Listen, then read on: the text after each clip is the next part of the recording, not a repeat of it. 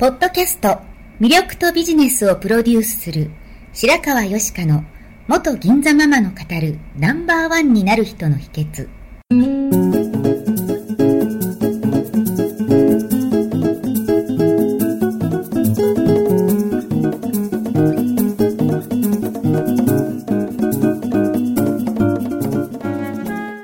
外資系企業の OL から銀座のナンバーワンホステス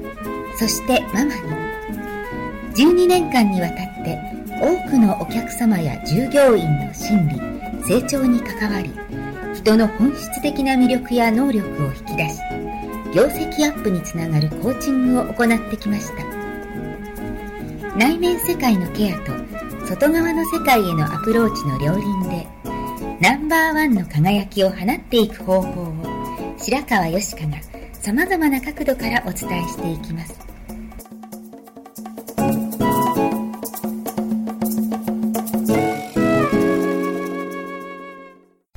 はい、こんにちは。魅力とビジネスをプロデュースする白川よしかのナンバーワンになる人の秘訣を始めたいと思います。今日はアシスタントナビゲーター、新井幸恵、通称サッチーとともにお送りしてまいります。よろしくお願いいたしまよろしす。くお願いします。それでは吉川さん、はい今日のご質問なんですが、はい成功者と言われる人は迷った時に直感を選べと大概おっしゃっていますがあ、そうですね。直感力を上げるにはどうしたらいいでしょうかという質問が来ています、なるほど。はい、直感力。はい、じゃあ直感力について、まあ、まず直感とは何かはいっていうことですね、将棋のプロ棋士の羽生善治さんがはい「直感力」という本の中で、えー直感のことをこういうふうに言ってるんですね。はい論理的思考の蓄積が思考スピードを速め直感を導いてくれる。はい。つまり直感とは論理的思考が瞬時に行われるようなものだというのだ。またまずは地を這うような読みと同時にその状況を一足飛びに天空から俯瞰して見るような対極感を備え持たなければならない。そうした多面的な視野で臨むうちに自然と何かが湧き上がってくる瞬間がある。この自然と湧き上がり一瞬にして回路をつなげてしまうものを直感という。だから本当に見えている時は答えが先に見えて理論や確認は後からついてくるものだ。またもがき努力した全ての経験をいわば土壌としてそこからある瞬間生み出されたものが直感なのだ。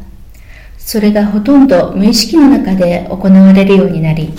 どこまでそれを意図的に行っているのか本人にもわからないようになれば直感が板についてきたと言えるだろう。さらに湧き出たそれを信じることで直感は初めて有効なものとなる、まあ、こういうふうに書かれてるんですね、はい。うん。これを聞いてあやはりこう自分で考えて経験を積んでいく中で自分の中にデータが蓄積されて論理続けられてそれがもう無意識状態でも答えが導き出せる状態が直感が優れているのかなっていうふうに思うんですね。はい。はい、私も結構鼻が利くって言われてる タイプなんですよ。そう。うん例えば銀座で働いていた時にふっと思ってお客様に電話をかけるとはいたまたま銀座にいらっしゃったりとかたえ。えまたま銀座を歩いてらっしゃったりとかたまたま車に乗ってどこ行こうかなって思ってたりする時らしいんですよ。なんでわかるんだ？探査機でもついてるのかってすごくよく言われてたんですけれども、うん、それはまあ降ってきた感のようなものでもあるけれども、はい。多分お客様の行動パターンとかをいつも考えて読んで頭の中でデータ化しているからそれが多分ふっと湧いて出るんだと思うんですこの時ね。間が移動中この方はこの時間が移動中とかこの曜日が空いてる日とかそういうこともってことですか？そう頭で考えるのもあるんですけれども、ふっとこの人に電話してみようって思うのって多分ふっと思ってるから意識ではなくてもう無意識ではい。その考えていることが湧いてるんだと思インプットうんですされてるのが自然に出てくる、はい。だからそれこそやっぱりその勘であり直感っていうことですね、はい。うん例えばそのセッションをしている時にその人が嘘をついているのか本当に腑に落ちているのかっていうのも、うんその論理的にこういう表情をしたりとかこういう言葉を言っていたりっていう裏付けはできるんですけれども、はい。その裏付けを取る前にもう判断してたりするんですよね、うん、それってやっぱりこう経験の積み重ねが無意識領域で積み重なってはい。そこから直感として出てきてるんだなっていうふうに思ってるんですね、ううん、タッチは自分のこと直感が優れてるって思いますか？私は残念ながらマイナスの方の直感だけが得意で、あのこの人の言うことを聞いてお金を出してはいけないなとかこの方についてったらいい方向にはいかないなとか政治家の方でもこの方は今回この選挙でダメだろうなとそういうのをああ、ね。選挙でウグイス嬢の方がしてたもんね。なのそういうのも分かるんです。ブログとかそのフェイスブックの投稿を見てあダメっていう。のはそうじゃあプラスのここれをしたらいいだろうっていう直残念ながらそうそれが分かったらいいんですけど。でもじゃあその自分の危機管理をするための直感は働くって多分かなりですされてると思います。ああじゃあ動物に例えたらこうここここに行ったら食われるぞとか こっち行ったらい ややられるぞっていうのが分かるってことダイだね。ではないのですね、小動物なるほどね。はい。うん。で、私は、あもう長い間、華道を続けてるんですね。で、狩矢崎翔吾先生の教室でもう10年以上、華道を続けてるんですけれども、その狩矢崎先生はよくライブで鼻息をされるんですよ。で花ってやっぱり一本一本癖があるんですね、同じバラ同じユリであってもこう茎の向きであるとか、うん。花の向きとか重さとかこう素直かどうかってあるんですよ。みんな花一本一本に性格があるんですけれども、うん、私なんかは行けながらあこの子はこっちに曲がりたいからここに入れてあげようかなっていろいろこう出したり 行ったりしながら考えるんですけど先生は多分もうこの空間を俯瞰して捉えて、花を見た瞬間にもう頭の中で直感でいけられるん。ですね、はいだからもうリハーサルなしで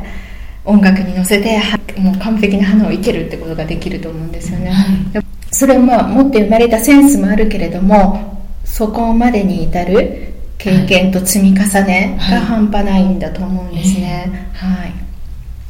あとですねなんか一見無駄に見えるようなことでもいろいろ体験するのはいいと思っていてでその時はただの点点だったものが後々になってあれはあの時のこれがこうつながったんだって線につながることがあるじゃないですか、はいうん、そういう意味でもその体験を蹴散らないでどんどんしていくことは大事かなって思います、はい。うん、と自分が好きなことであったり、何かもう長い間続けてるようなものをずっと観測する定点観測をしていると、何か変化があった時にこれおかしいなって思うじゃないですか、はい。そういうのも直感につながってくるんじゃないかと思います。はい。はい、あとですね、まあ、体験を積む自分で考えて経験を積むっていうことの他に自分の頭の中に空白を作るはい。リラックスするっていうこともとても大事だと思うんですよね、え。うん、すごいもうパンパンにこう考えて頭がパンパンになってる状態だといいアイデアも浮かばなかったりするじゃないですか、ええ。はい、なので、まあ、リラックスするとか考えない時間をあえて作る、はい。うん。まあ、例えばリラックスするためにはいアロマを焚いてみたりとか、はい。お香を焚いてみたりとかあと好きな音楽聴いてみたりとか、まあ、さっちのライブに行ってみるとか、はい、あとまあゆっくりお風呂に入ってみるとか。あと森林浴なんかも私好きですけどね、はい。こう明治神宮の森の中とか林の中とかはい。いいですよね、うん、あとは、まあ、最近よく言われて企業でも取り入れられてる瞑想をする、はい。うん、瞑想してみるってことですね。その無になる時間があるからこそ、はい。勘が冴えるっていうことなんでしょうか、そうでしょうね、はい。うん、だってな何か考えてばかりいると煮詰まってもうダメってないですか？そうです。私なんかついつい時間もったいないなと思うと私お風呂の中でもなんか本を読んだり私はねそうですけどね。しまうんですけど、うん。やっぱりたまにポケーっと何本当に何も考えないその無っていう時間が大事、うん、確かにお花を受けてる時とか、うん、私子供の時茶道とかやってたんですけどそのお茶をやってる間は他のこと考えてると、うん、あの作法を間違えちゃうので、そのことだけ考えるとか、まあ多分そういうことなんですそうですね。私が、まあ、花を生けるっていうのは、まあ、さっき言った定点観測っていうのもありますし、はい、まあ、そこに集中することで、はい。うん、他の余計な雑念から離れて集中する自分を整える時間を持てるっていうことを大事にしてますね、はい、うん。まあ、フラワーアーティストになろうっていうのではなくて、やっぱり私の中では角は大事なものなんですね、そういう意味で。はい、あと頭がパンパンになって情報メタボになってる時に、これやったらいいっていうのがやっぱりアウトプットをしていくっていうことなんですね、はい。うん、で脳科学者の茂木健一郎さんがこうおっしゃってるんですね。脳には見る聞く感じるなどの情報入力を司る感覚系領域と手、足、口などを使って出力する運動系領域があり、その2つの領域を同時に使ってないと分かっていてもできない状態になってしまう。ってあるんですね、はい、でも確かにいろいろ見たり聞いたり感じたりしたとしても現実は変わらないってありますよね、はい、うん、結局出力するアウトプットする誰かに伝えるとか文字にして起こしてみるとか、はい、それができた時により自分が使える状態になってるんですよね、はい、うん、なんかいいお話を聞いて分かったつもりになってもじゃあそれを人に伝えてくださいとか自分の言葉で書いてくださいってできないって時はやっぱり自分のものになってないと思うんですよ、はい、うん、でこうアウトプットしようとして頭を使うことでひらめくことがあると思うんですね、はい、それも一種の直感だと思っていて、はい。うん、私もこのポッドキャストの収録でもご質問いただいて、もう時間がない中であもうもう収録だって思いながら考えなきゃいけない時にアイデアが湧いてきたりとかして意外と喋れたりするんですね、はい、それでやっぱり今までの蓄積もあると思いますし、うん、経験値もものを言うってことなんでしょうそうですね。あとやっぱり形にしてみることで自分が足りてないものとかも見えてくるので、まあ、その直感以外のところでも、はい、うん、アウトプットは大事だなと思います、ね、人にそれを伝えられて初めて、本当の意味で分かったっていうことなのかなっていうのを感じることがあるんですけど。そうですよね。例えばこういうビジネスモデルがありますって言ってそれ分かったできるって思うのと、はい、それを実際に形にしてみようと思ってってできるとは違うじゃないですか、はい、形にしようと思ったらあこれができてないあこれなんでだろうっていうのが多分結構出てくるところにそこをどう対処していくかっていうところにその人のオリジナリティとか、はい、その人なりの生き方のセンスみたいなのが出てくるのかなって思います、はい。うん、あとは最後は他力を使うってことですね、例えばまあ、自分だけだとひらめかないけれども誰かと話をしていることで、ひらめいたりとか、はい、自分はこう思うけどもし何々さんだったらどういうふうに考えるかなってこう他人になりきってみるとあ違うひらめきがあったりとか、はい。うん、何かいい意味でのライバルがいたりすると負けたくないからもっといいいいものを出したいはい、うん、もっといいアウトプットをしたいと思って考えることでなんかひらめいたりもあると思うんですね、はい、サッチもそういうのも音楽やっててありませんかありますね、あとなんか人に説明してて、うん、なんかその説明がちゃんとうまくできてなくて伝わってない時は分かってないっていうことですし、うん、誰かにアドバイスをちょこっともらった時に、そのそれをそのままあそうだって思うことと、そっからそのそそれと反対のことが、そのおっしゃっておっしゃられたことの反対のことが、うん、今必要なんだっていうことが分かって、うん、違う方向に進んだりとか。うん、そうですね。はい、なので自分で考えて行動することと、他力を使うこと。はい。で、アウトプットすること。はい、そして、時にはもう何も考えないリラックスする状態を作ること。はい、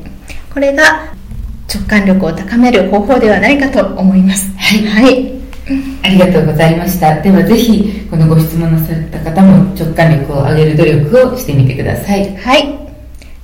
それではありがとうございまありしたがとうございました。最後まで聞いてくださりありがとうございました。本日の番組はいかがでしたか？これから少しずつお声をいただきながらより充実した内容にしていきたいと思います番組のご感想やご質問は info アットマーク白川よしか .com までお寄せください。また http コロンスラッシュスラッシュ白川よしか .com